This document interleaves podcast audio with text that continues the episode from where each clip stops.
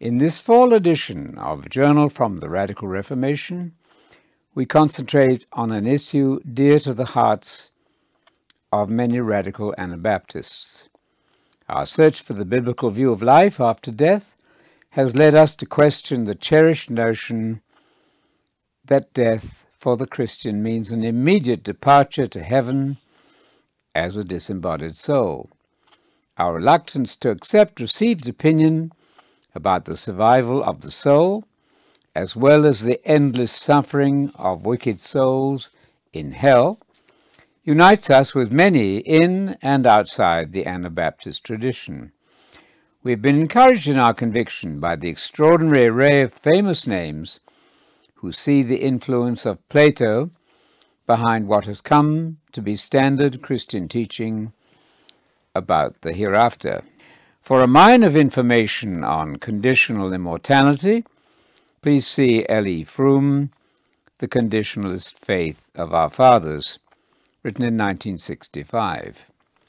Greek philosophy has been at work to distort the way we read scriptural teaching, not only about the intermediate state, but also about future punishment. We're delighted to be able to reprint Professor Clark Pinnock's fine challenge to traditional teaching in this article, The Destruction of the Finally Impenitent. Pinnock's honest doubts about endless suffering for the wicked are part of an impressive interdenominational protest against a position which appears to be less orthodox than its exponents claim.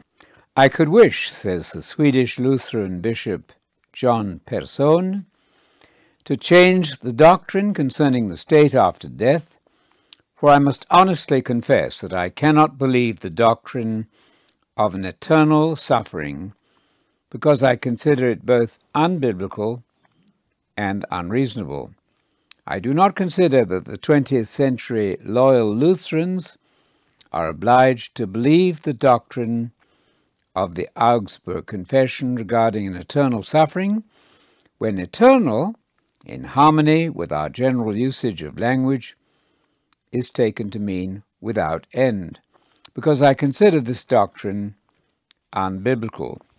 For me it is inexplainable how a person who holds the orthodox view of final punishment can at any time have a glad moment in this life. He is constantly mingling with people whose final destiny will be to be tormented eternally without end. To me, it is even more inexplainable that such an orthodox person, so called, can expect even a happy moment in eternity when he knows that contemporaneously with his blessed estate continue the endless torment and agony of innumerable millions of the accursed. Can he, if he loves his neighbors as himself, yes, even if he has just a little bit of human love, and is not solely a selfish wretch, have even a single happy moment.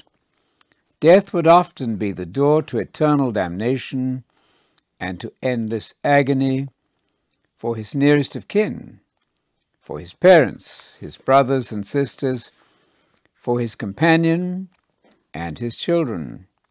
How can such a person, unless he is extremely wanton, have a single happy moment? That's a quotation from Pastoral Letter, cited in Froom's book, The Conditionalist Faith of Our Fathers, Volume 2. Scholarship's sharpened linguistic techniques provide us with an escape from our problem. Quite simply, eternal in our Bibles is a mistranslation of aeonios, which means pertaining to the coming age of the kingdom of God. It's a semi-technical term to be applied to all the good and threatening things of the future.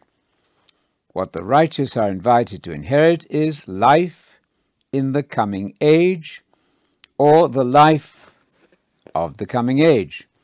By contrast, the wicked are ushered into the punishment, excluding them from the coming age.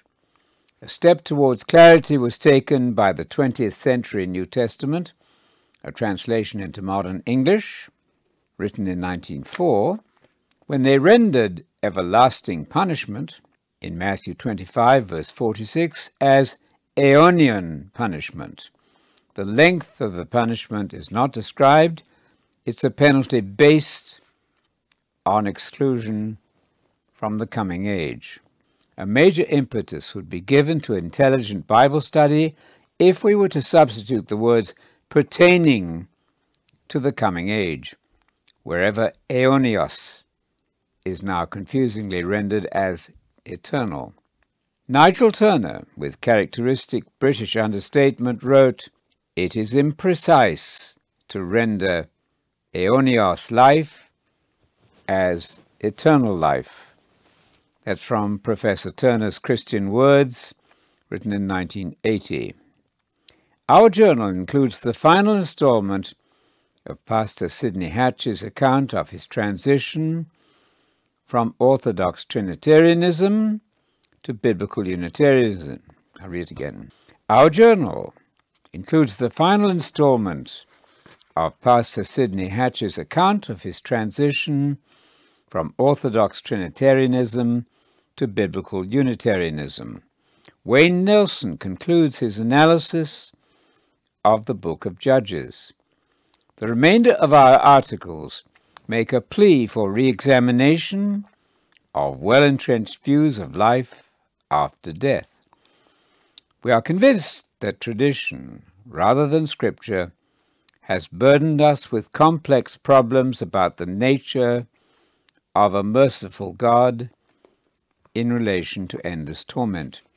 We share Professor Pinnock's reserve about the influence of some of Christianity's most celebrated names. In a recent book, he wrote, Something ugly entered Christian theology with Augustine. The intruder was a further impulse from Greek philosophy, and it has wreaked unspeakable havoc on the way we read Scripture. The quotation from Professor Pinnock is from A Wideness in God's Mercy the Finality of Jesus Christ in a World of Religions, written in 1992 and cited in Christianity Today of September of 1992.